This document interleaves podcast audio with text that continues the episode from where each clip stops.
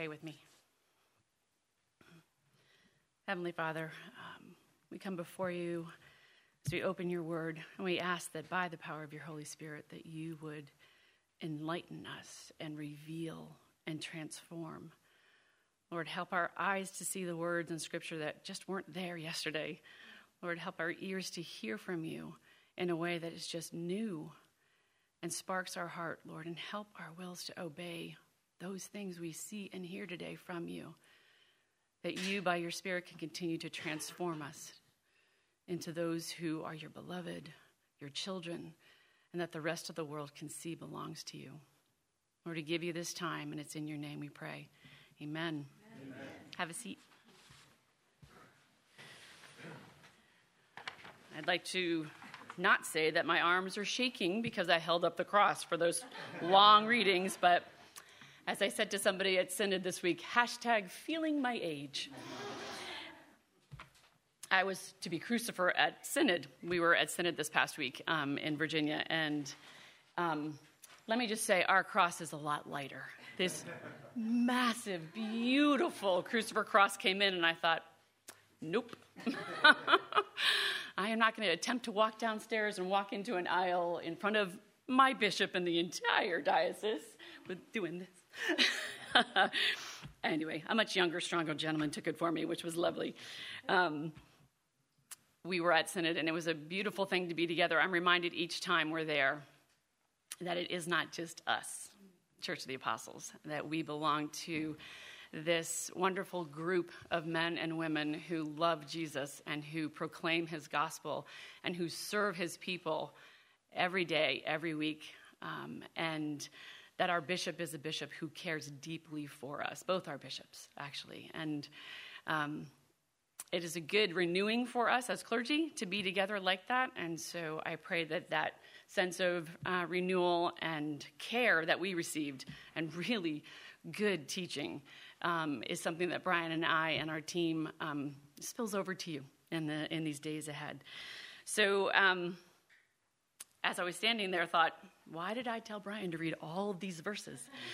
Um, but we heard this week from uh, a friend of the Murphys, is David Taylor, who was our speaker. Um, you know, he said let's not shy away from the readings that we have in scripture let's let's read them all like let's read all the verses let's not cut things out um, when we are worried about timing and, and our service and things like that because he was speaking to pastors um, and so as i was standing here i thought and ryan was reading i thought oh yep yeah, that's long mm, yeah that's a long psalm and then i heard david's words to read it all. Read it all. We need to hear it. You need to hear it. I need to hear it. So um, I was grateful for his encouragement that I could kind of lay that down as you as we were hearing from um, all these scriptures. And so we've been talking about calling, calling these last four or five weeks, um, specifically on this book. But if you've been paying attention, we've been talking about calling for quite some time.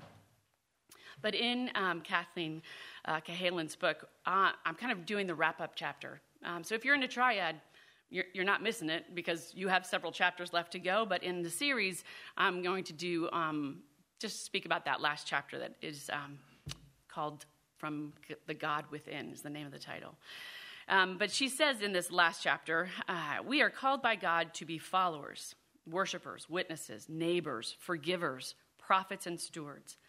As the community we are, in the particularity of our context from our losses into a new life together, for each other and for God's world, through each other as agents of God's calling, in our suffering and within God's dwelling place. Throughout Scripture, it has been God's desire and His design to be with His people. Just think about it. From the very beginning, His desire and the design of creation and us is so He can be with us because it continues to be his desire and delight to be in relationship with us. So, in order to be in relationship with anybody, we need to be together. And so, this, I think, is what Kathleen is getting at to be called from the God within. It is in this dwelling with us and taking up residence within us that God calls us. It is the completion of the calling conversation, really, if you think about it this format that she has used, if you've kind of caught onto the nuances that Brian has been using, it's the prepositions. that she has been using to describe this way that we're called and that we are um, of use to God and His kingdom. And they're not written as options. It, she doesn't say we are called by God to be followers or as the community we are or from our losses. It's one continuous whole thought called by God to be followers as the community from our losses for each other, through each other in our suffering, and within God's dwelling place. So, within is what we're talking about today. And it, it brings up two great mysteries of our faith in Christ God comes to dwell within our midst, abiding with us. I mean, the God of the universe, to be with us. And then God calls each of us to abide within the one holy, holy Trinity. I mean, I could just sit down, right? I mean, it, it just is an amazing thing. And I think that we, you know, as we go through life, we tend to bring God down, down, down, you know, just kind of get through the days or get through whatever we're, we are struggling with or walking through into a um, manageable size. and so it behooves us to stop when we come to worship to think about the bigness and what it means that this amazing God of the universe wants to be with you and what he's done to be able to be with you and then calls you to be with him. It's just an amazing thing. So it points to relationship, this word within. The relationship each of us can enter into with God the Father, Son, and Holy Spirit, in which the very God of the universe comes to dwell. Kathleen says it this way the, the call within is God's sheer graced goodness, a gift of pure love, a boundless power that is our source and our identity. It is the how to living out the callings, the relationship that we have with the Trinity, them to us, and us in that. It is the stepping into relationship that is the how to all of the different things that we've been talking about. So, in these readings, in the Old Testament and the Gospel readings from today, both Moses and Jesus have already been called by God into where they are right now. Like, I didn't start at the beginning of these stories. So they've been called along the way, and as Eugene Peterson says, they are well down the, the long obedience in the same direction. They are in their callings, and they are almost at the very end of what God has asked them to do. So in Deuteronomy, the people of God have finished their wanderings in the wilderness. This is, they are sitting, in Deuteronomy 30, they're sitting, waiting, like they can almost see. They are waiting to go into the promised land. And so these last chapters of Deuteronomy is Moses' final words to them. And so they have wandered through the wilderness. And in chapter 29, if um, you want to read it later, um, what has been happening is Moses is like, okay, we are here. And so he's renewing and reminding them of the covenant that God has made. Right? And so in 29, he says to them, This is that covenant. Love the Lord your God with all your heart, with all your mind, with all your soul, obeying all the commandments and laws that have been given in the wilderness, the Lord God not only gave his people the law, but he also gave them the gift of his very presence, if you remember. In Exodus, um, in 20, Exodus 25, is where God says to Moses, Gather the people and tell them to bring contributions. I will put it on their heart what they are to bring. And he lists them out, right? There's gold and silver and bronze and blue, purple, and scarlet yarns and fine twinned um, linen and goat's hair and all of the things, all of the different woods, all of the oils. And he says, for this reason, let them make me a sanctuary that I may dwell in their midst. For 40 years, the Lord has come and made his dwelling in the midst of his people in this tabernacle. When the cloud would lift, Moses would lead the people onward, right? They could move. When the cloud would lift, everything got up and they moved forward. And when the cloud would settle, they would stop and make camp and wait for the Lord to move again. And so here they are, done wandering, ready to enter the promised land, and these are his final instructions. For this, I com- for this commandment that I command you today, it is not too hard. Neither is it far off, but the word is very near you. It is in your mouth and in your heart, so that you can do it. So therefore, choose life, that you and your offspring may live, loving the Lord your God, obeying his voice, holding fast to him, for he is your life and the length of your days. Moses has taken time here to warn them yet again of what happens when this doesn't when it doesn't go well when they turn and they, um, they turn away from the Lord, when they don't obey, when they don't love Him and serve Him with everything they have, it says that He scatters them. He puts them in uh, vulnerable places where they are unprotected. But when they turn back, it says at the end of 29, to the Lord, He will gather and restore them. And I can imagine that after 40 years of wandering together as a community, such as it was, but still they were together as God's people, um, a community of God's people, and having the presence of God literally from everywhere in the camp. If you've never read these stories in the Old Testament, it is really a good thing to go through because what you see is that God does not leave them. He, he leads them out of Egypt into the desert, and you just think, now they're wandering. But He never leaves them. They're wandering because of their disobedience, and yet He still does not leave them. He is still there. And from everywhere they are, even as big as they grow, they can see the tabernacle and they can see that God is with them. He doesn't ever leave them. So you can imagine that they're sitting here, and what Moses is saying, don't forget. Because if you do, you'll be unprotected. And God will not have his presence with you like this. And other nations will have strong uh, strength against you, and you will be at the mercy of other nations. I imagine that sounds terrifying because they've had Moses, and they've had God in their midst, and they've had each other. so Moses is speaking good and hard things to God's people. He is giving them their next calling. They'll enter the promised land from the loss and suffering of the wilderness God will bless and prosper them if they hold fast to him. the same time, Moses is being called by God in a different direction. Moses doesn't get to go into the promised land.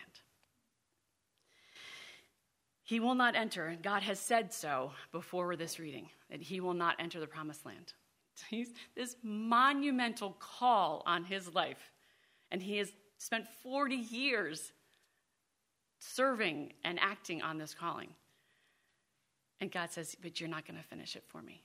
I have a different plan for you. So you can hear a bit when you understand the tone that this is urgent for Moses. I'm not going with you. I need you to listen to me. And I need you to know how to do life in this new promised land. So it's from his heart. When I'm asking, so that's why he says, it's not hard. Listen, it's not hard. He has been with us and He will be with you. You can obey Him. You can do it. You can keep His laws. It is possible. And the how is because God is with you. He, literally, His law, His word is going to be in your mouth and in your heart. You know these things. His very presence is going to be with you. As one being called, Moses does understand how big this feels to the people sitting at his feet listening. He's been in their shoes, and he has been afraid of failing at the task God has called him to. And now he can speak with wisdom and authority because Moses understands firsthand that God does not leave those he calls. He is with him. Moses commands, warns, and implores the people of God to choose life, which means choose God all the time, over and over again. Choose Him his way, his law, his commandments. Choose to hear and obey his voice among all the other voices that you are going to hear in this new land. Choose life.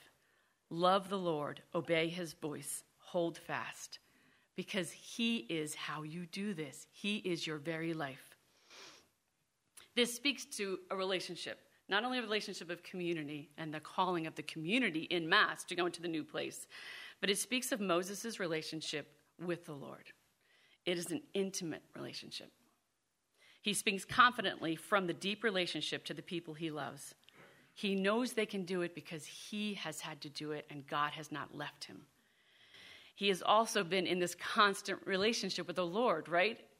He keeps going up the mountain and hearing from God, and he'll come down with the very words of God literally on the stones, the very words of God. He goes up to the mountain, he comes down, he has the laws. He, he speaks with and is in relationship with the God of the universe. And he's turning to the people saying, And you too.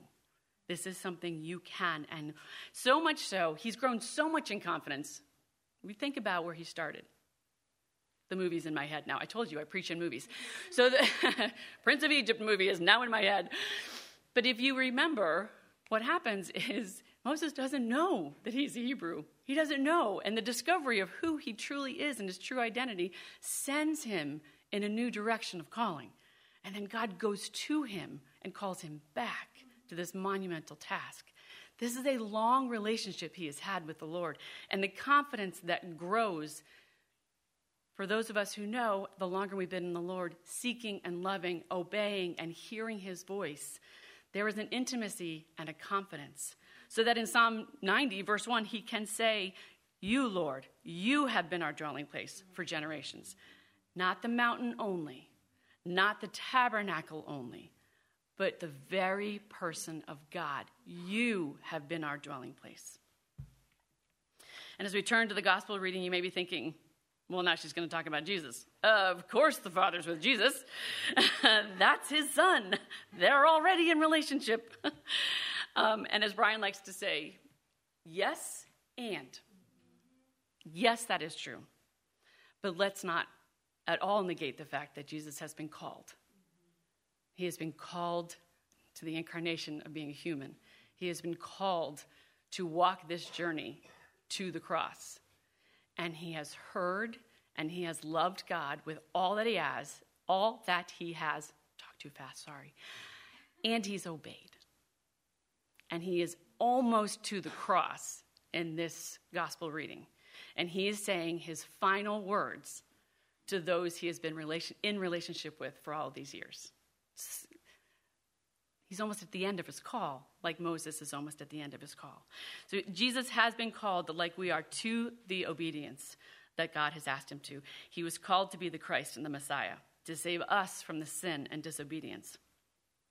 He has heard his Father's voice and obeyed with all that he is. And so we come to this por- portion of John 14, and um, he's almost done. Like Moses giving his final instructions, he has a few more things to say to the disciples. If you love me, he says, you will keep my commandments. And I will ask the Father, and he will give you another helper to be with you forever. He goes on to say, For he dwells with you and will be in you. I mean, you can hear Moses' words, but now this is Jesus saying it again to the descendants of the people of God. I will not leave you as orphans, I will come to you. He goes on to say, Whoever has my commandments and keeps them, it is he who loves me. And he who is will be loved by my Father, and I will love him and manifest myself to him. And then the answer to Judas's question if anyone loves me, he will keep my word. My Father will love him, and we will come to him and make our home. Which, by the way, is what tabernacle means to make my abode with you. So we can hear the echoes of Moses love the Lord, keep his commandment, the Lord will be with you. Relationship. Wherever it is you start with the Lord in your relationship of faith, it needs to keep moving and becoming deeper. And that's the how. This relationship is the how. Keep his commandments. You need to know what they are in order to keep them. So read his word. Hear his voice. Listen for it on your own in prayer and in the midst of the community God has given you to be in and obey. And even that is done in community because there are times where I can't and I don't see how to. And I need you to say, Jan, this way. It's obvious to do, but it's not obvious to me. So we need to be in community even to obey. Even that's not an individual thing. But yet he gives us all that we need in order to do these things. As you can imagine, the disciples, like the people of Israel, are being called to a monumental task go into the whole world telling of the good news of the gospel. They have been called from their former lives, their friends, their families, their neighbors, called to the disciples' life of following Jesus. There has been suffering along the way and loss. And in these final words, as you read in these chapters, Jesus isn't holding back, and he's bluntly saying there is more to come. But he is calling them to this new, big, seemingly impossible thing. He is also telling them how. God the Father will give you a helper. He will dwell with you and be in you. You will not be left as orphans. We are not left, even collectively, as orphans on our own. So the disciples just have been in relationship with Jesus, right? It's three years of a relationship, but he is inviting them deeper still. And he explains that even though he is leaving them physically, they can still stay in relationship with him. This love relationship that begins and is sustained within the Holy Trinity is offered to the disciples and to us. This is being called by the God within. As Cahalan states, it's God's sheer grace, goodness, a gift of pure love. The Holy Spirit is the boundless power that is our source and our identity. And being in deep, continual relationship is the how to do all of these different types of callings that we have been discussing and learning about. The God of the universe comes to dwell with us, He makes His home with us. I'm just going to stop again. Come on now. He doesn't have to. It is his desire to be with his children. So answer the desire by stepping deeper into this relationship to get to know him more and more, to follow him deeper and deeper. He calls us to come and abide in him as well, to abide in the mystery of the Holy Trinity, so that we can be in this relationship and we can walk out our callings. The by, the to, the as, the from, the for, the through, and the in all the different ones we've been talking about, to the glory of His name, and so that others will come to know Him. Heavenly Father, I thank you for your word. I thank you for the, the way that you love us enough to put desires and gifting inside of us from the very beginning. Lord, I ask that by your Spirit you would encourage us to not only stay in community here at Apostles, Lord, but to more deeply enter into relationship with you by seeking you and hearing your voice and loving you. Lord, seeing what your word says and obeying it together. Lord, we thank you for the Holy Spirit. We thank you that you did not leave us, that you have always wanted to be with us, that you are, and that the Holy Spirit takes up residence in our mortal bodies. We thank you for this amazing gift we love you. We want to be in relationship with you. Lord, help us to be better at it. Teach us so that we can follow these callings, not only to glorify you, to bless us, but as Karen said, to, to be for others and show others who you are. And it's in your name we pray. Amen.